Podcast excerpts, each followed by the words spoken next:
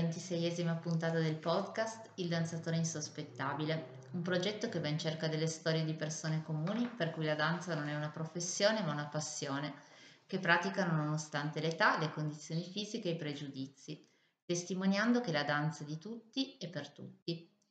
A raccogliere queste testimonianze la voce di chi vi parla, mi chiamo Valeria, insegno danza e amo raccontare storie. Il nostro ospite di oggi è Roberto, un danzatore insospettabile che ci racconterà la sua variegata esperienza con eh, il ballo. Ciao Roberto, sono molto contenta di averti qui come ospite anche perché sei il secondo danzatore insospettabile uomo, quindi facciamo crescere un po' ah, bene. le quote azzurre.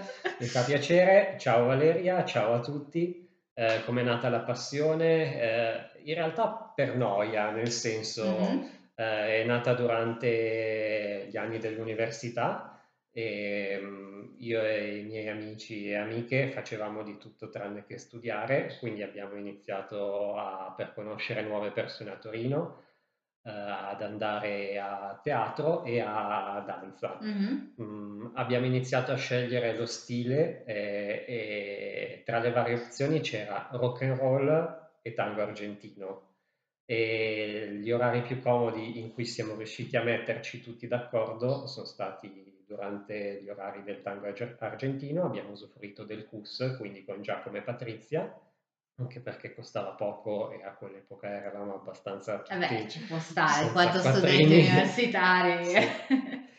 e quindi abbiamo iniziato a, ad andare presso il CUS a fare quest'oretta di tango e pian piano eh, abbiamo trovato coraggio e abbiamo iniziato a ballare durante le serate. Più quelle organizzate del CUS, mm-hmm. siamo andati anche alla Maison Musique, ma l'abbiamo trovato abbastanza titubante perché quando, eh, certo. quando vanno gli studenti Uh, l'abbiamo trovato come un luogo mo- molto professionale e quindi era sì. difficile invitare altre persone al di fuori del tuo gruppo mentre altri ambienti e feste organizzate dal CUS si riusciva un pochettino sì, a girare un po' con più informalità. E diciamo che è nata la sfida che ogni anno provevamo a riandare alla Maison sì, che per chi non fosse di Torino sì. comunque una milonga molto bella appena fuori, uh, fuori Torino. Sì, anche perché c'è... l'inizio del tango, uh, penso che sia anche già stato detto, uh, è abbastanza noioso, passatemi il termine, perché si uh, studia molto la cadenza del, del tempo sì, del passo, che più o meno è un secondo.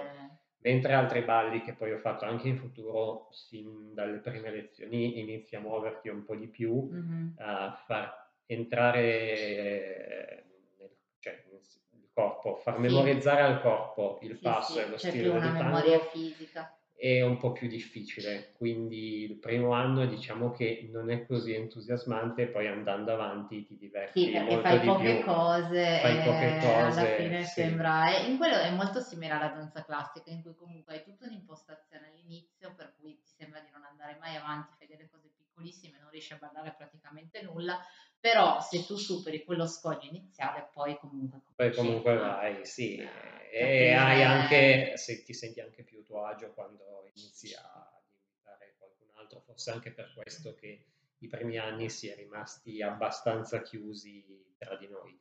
Poi, eh, sempre per motivi di orari, perché noi ci tenevamo a essere tutti insieme come gruppo, abbiamo fatto anche un anno all'Arché con, mm-hmm. uh, mi sembra, Carlo e Patrizia, sempre come insegnanti, e lì abbiamo scoperto un altro stile di tango. Ad esempio, come diceva Carlo, eh, la donna va guidata come se spingesse una macchina, quindi mm. il peso è sui talloni, mentre sul cus ci fanno stare un po' più sulle punte, un po' più... Eh... Sì, perché poi ogni insegnante, poi ogni insegnante ha un suo stile e quindi è, è, e da lì abbiamo anche iniziato a voler fare degli stage con altri insegnanti, anche di tango nuovo, dove ad esempio a, a differenza degli stili classici dove l'uomo che comanda e decide i movimenti, che tra l'altro è molto difficile mm. perché da parte del sì. maschio tu non hai eh, la percezione di ciò che vuoi dire alla ballerina, almeno finché non fai il passo centinaia di volte. quindi devi pensare a quello che vuoi fare. Nel frattempo perdi il tempo della musica, la ballerina è già andata per i cavoli suoi. È abbastanza sì, complicato. Sì, sì, è abbastanza complicato. sì, perché è vero che la ballerina ha la difficoltà di capire che cosa gli viene in quel momento detto attraverso il corpo del ballerino, però dall'altra parte il ballerino ha diciamo la, la responsabilità. La responsabilità, e, eh, ma sempre ridendo comunque All'inizio il ballerino, secondo me, fa fatica a comunicare il passo che vuol fare. La ballerina invece fa fatica a seguire, Eh sì. quindi dice no, che, noia, e se ne va per i cavoli suoi. C'è un problema di comunicazione. che per il tango nuovo va benissimo perché può guidare la ballerina a volte in questi stage che abbiamo fatto, però i primi anni è un po' problematico, ma non- se uno non dispera poi pian piano diventa divertente. a... Sì, perché poi tra l'altro il tango nuovo anche ha, appunto, sempre per fare il parallelismo di prima, un po' quello che è stato poi la danza moderna contemporanea, perché ha poi scardinato quelle che erano le regole fondamentali, ma come in tutte le cose magari è utile partire da, dalla tecnica più classica, diciamo, Ok. eh, per poi da lì andare... È, è bella anche questa esplorazione che hai fatto, perché comunque poi Poi conosci stili diversi. Da noi è stata fatta in maniera abbastanza giocosa, cioè Mhm. nessuno di noi poi è diventato un ballerino professionista, però ti altrimenti posso, non saresti intervistato come danzatore però ti posso dire che la maggior parte di noi ha continuato a ballare, magari cambiando stile. Io, io stesso, ad esempio, eh, mi sono iscritto all'Indie Hop, quindi jazz. E perché sono trascinato da due amici che mi dicevano wow, è la nuova moda, è bellissimo. Il primo anno che ho fatto l'indie hop, loro due hanno smesso di ballare. Quindi ti hanno trascinato in questa avventura e poi ti hanno e poi mi hanno abbandonato. abbandonato. Ciao Gabriele Bocchio e ciao Daniele mi Non facciamo nomi. Non facciamo nomi. E quindi da lì è iniziato la mia esperienza in un altro stile Mhm. di ballo presso i Dusty Jazz, quindi Cus di Torino, Tango, Dusty Jazz, e eh, ci, ci sono delle similitudini, eh, ma anche delle diversità. Diciamo che eh, è, è molto meno serioso, quindi se- Mhm. secondo me se uno ah, vuole, la- fammi passare il termine, esibirsi o comunque sperimentare una parte di sé che ti porta alla- agli importi un codice e Mhm. a passare una serata più teatrale, forse secondo me è meglio il tango.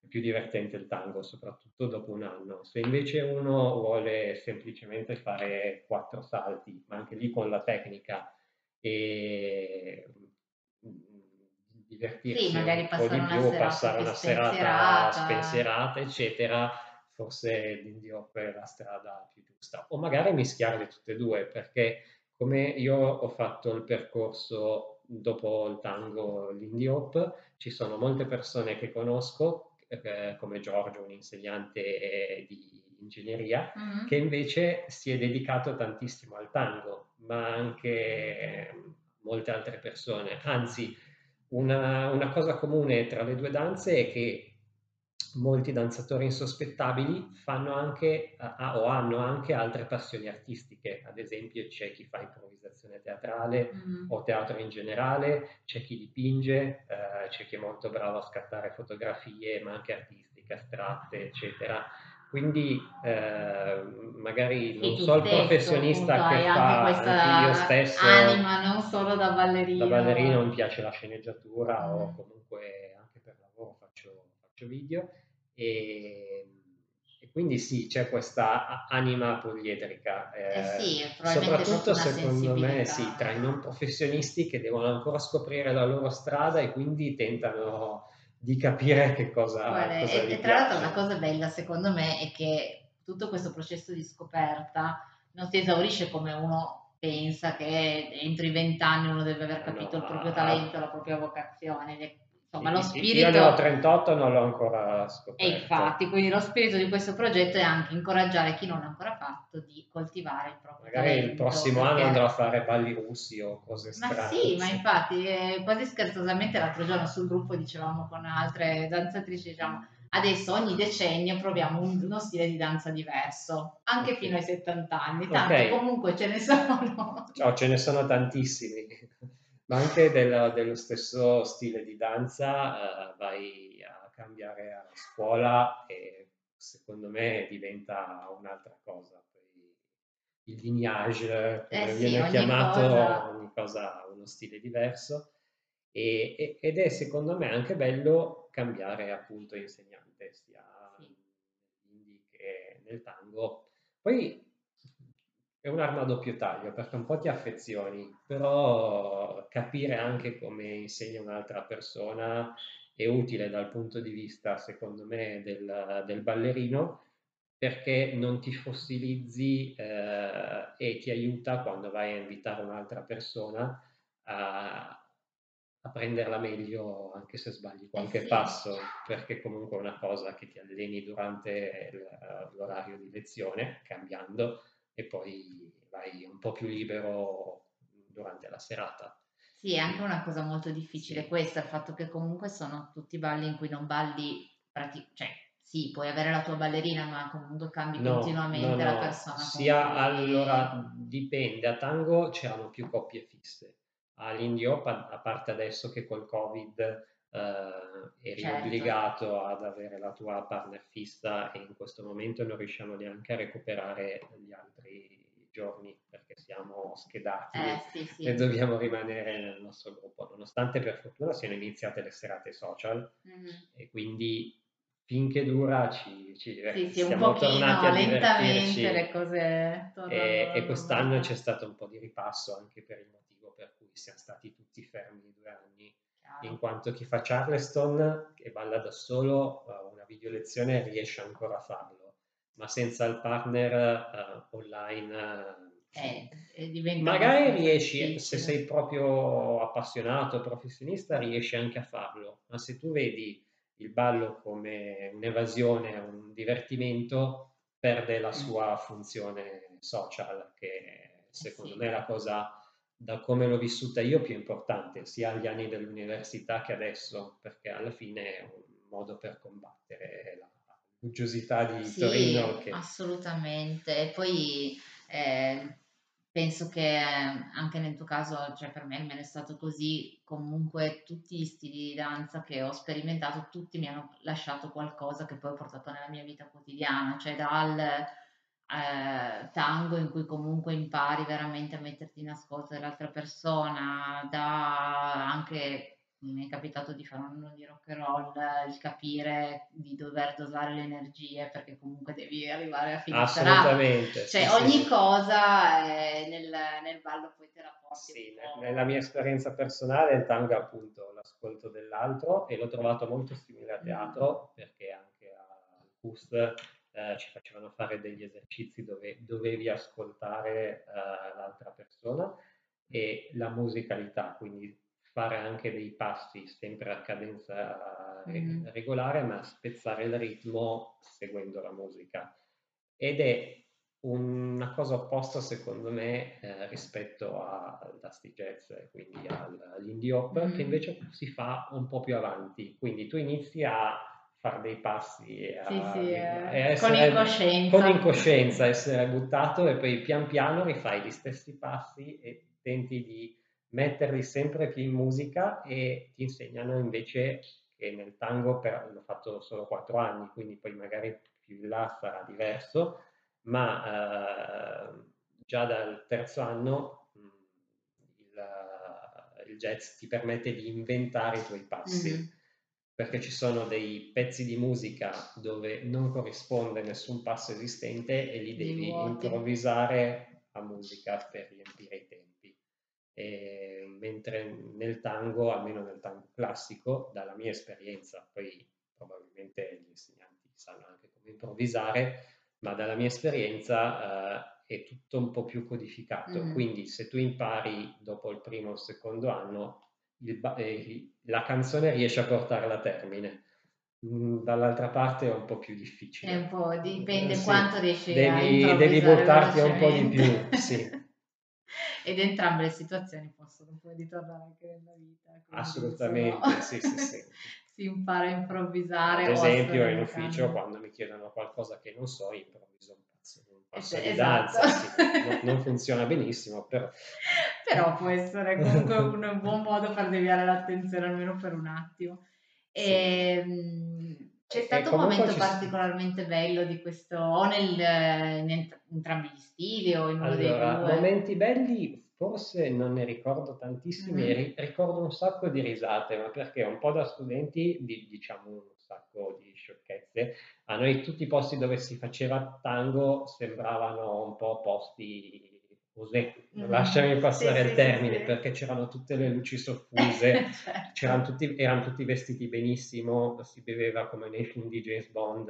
Sì, sì, Quindi questa noi- atmosfera un po' Sì, surreale. questa atmosfera surreale iniziavamo ad andare tutti impettiti e a chiedere il biglietto, il drink, a posare il giubbotto, eccetera. Entrando in- nella entrando parte. nella parte. Quindi d- diciamo che eh, ri- ricordo un sacco Di di, belle risate serate. di- e di belle serate, mentre anche dei traumi, ad esempio nell'indie hop subito il primo anno c'è l'usanza che la giornata del compleanno balli con tutte le ballerine, insegnanti e non, eh, che a, a turno vengono a ballare un pezzettino di musica ed è un rito che devono fare tutti. Quindi ci devi passare come me, ci devi fuoco. passare.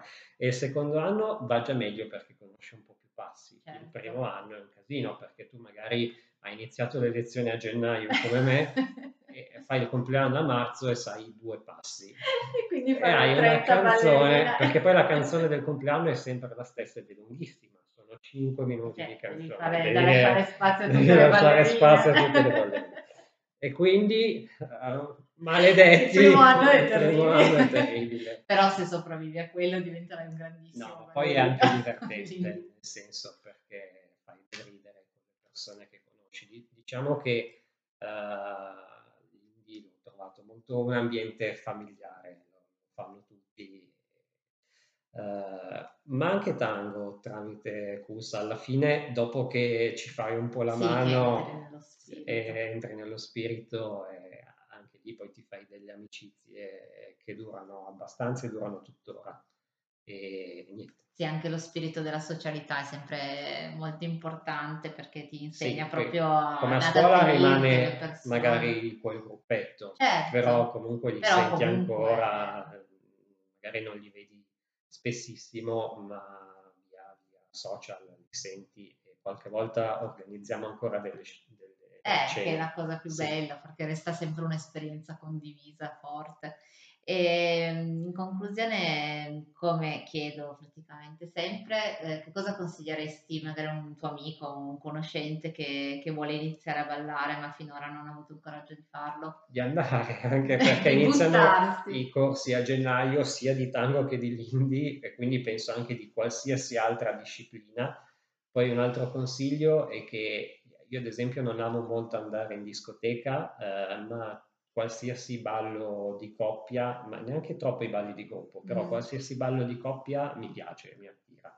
E, e quindi consiglio di provare questa esperienza perché non è detto che se non, non ti piaccia andare in discoteca non ti piace ballare, magari semplicemente devi, Devi cercare la tua strada, il tuo stile. il tuo stile, sì. Esattamente, poi insomma non, non si va lì per essere giudicati, ma divertirsi ed è comunque sempre una- un'esperienza arricchente. Sì, ne- nessuno giudica nessuno, ma da Infatti. nessuna delle due parti. Poi, ma- magari è più facile che ti giudichi eh, da solo, ma come gioco, ma non- nessuno giudica nessuno, anzi. Sì, è sì, è una- anche un modo per imparare un po' a non prendersi troppo Sì, sul serio, assolutamente. a buttarsi. Va bene, ti ringrazio tantissimo per questa testimonianza perché ci hai raccontato non uno, ma ben due esperienze di, di ballo. E per tutti coloro che hanno ascoltato questa puntata, se volete essere anche voi protagonisti del podcast, basta che mi scriviate o attraverso la pagina Facebook o Instagram del Danzatore Insospettabile. E nulla, grazie ancora Roberto. E io lo spammo, buona eh. conti- eh sì, esatto, tu ovviamente se per caso dovessi i tuoi amici, conoscenti, danzatori insospettabili, Capito Giorgio? Bisogna qua. facciamo nomi e cognomi. Se per caso queste persone volessero essere protagoniste delle prossime puntate, le aspettiamo a braccia aperte. Grazie. Grazie ancora.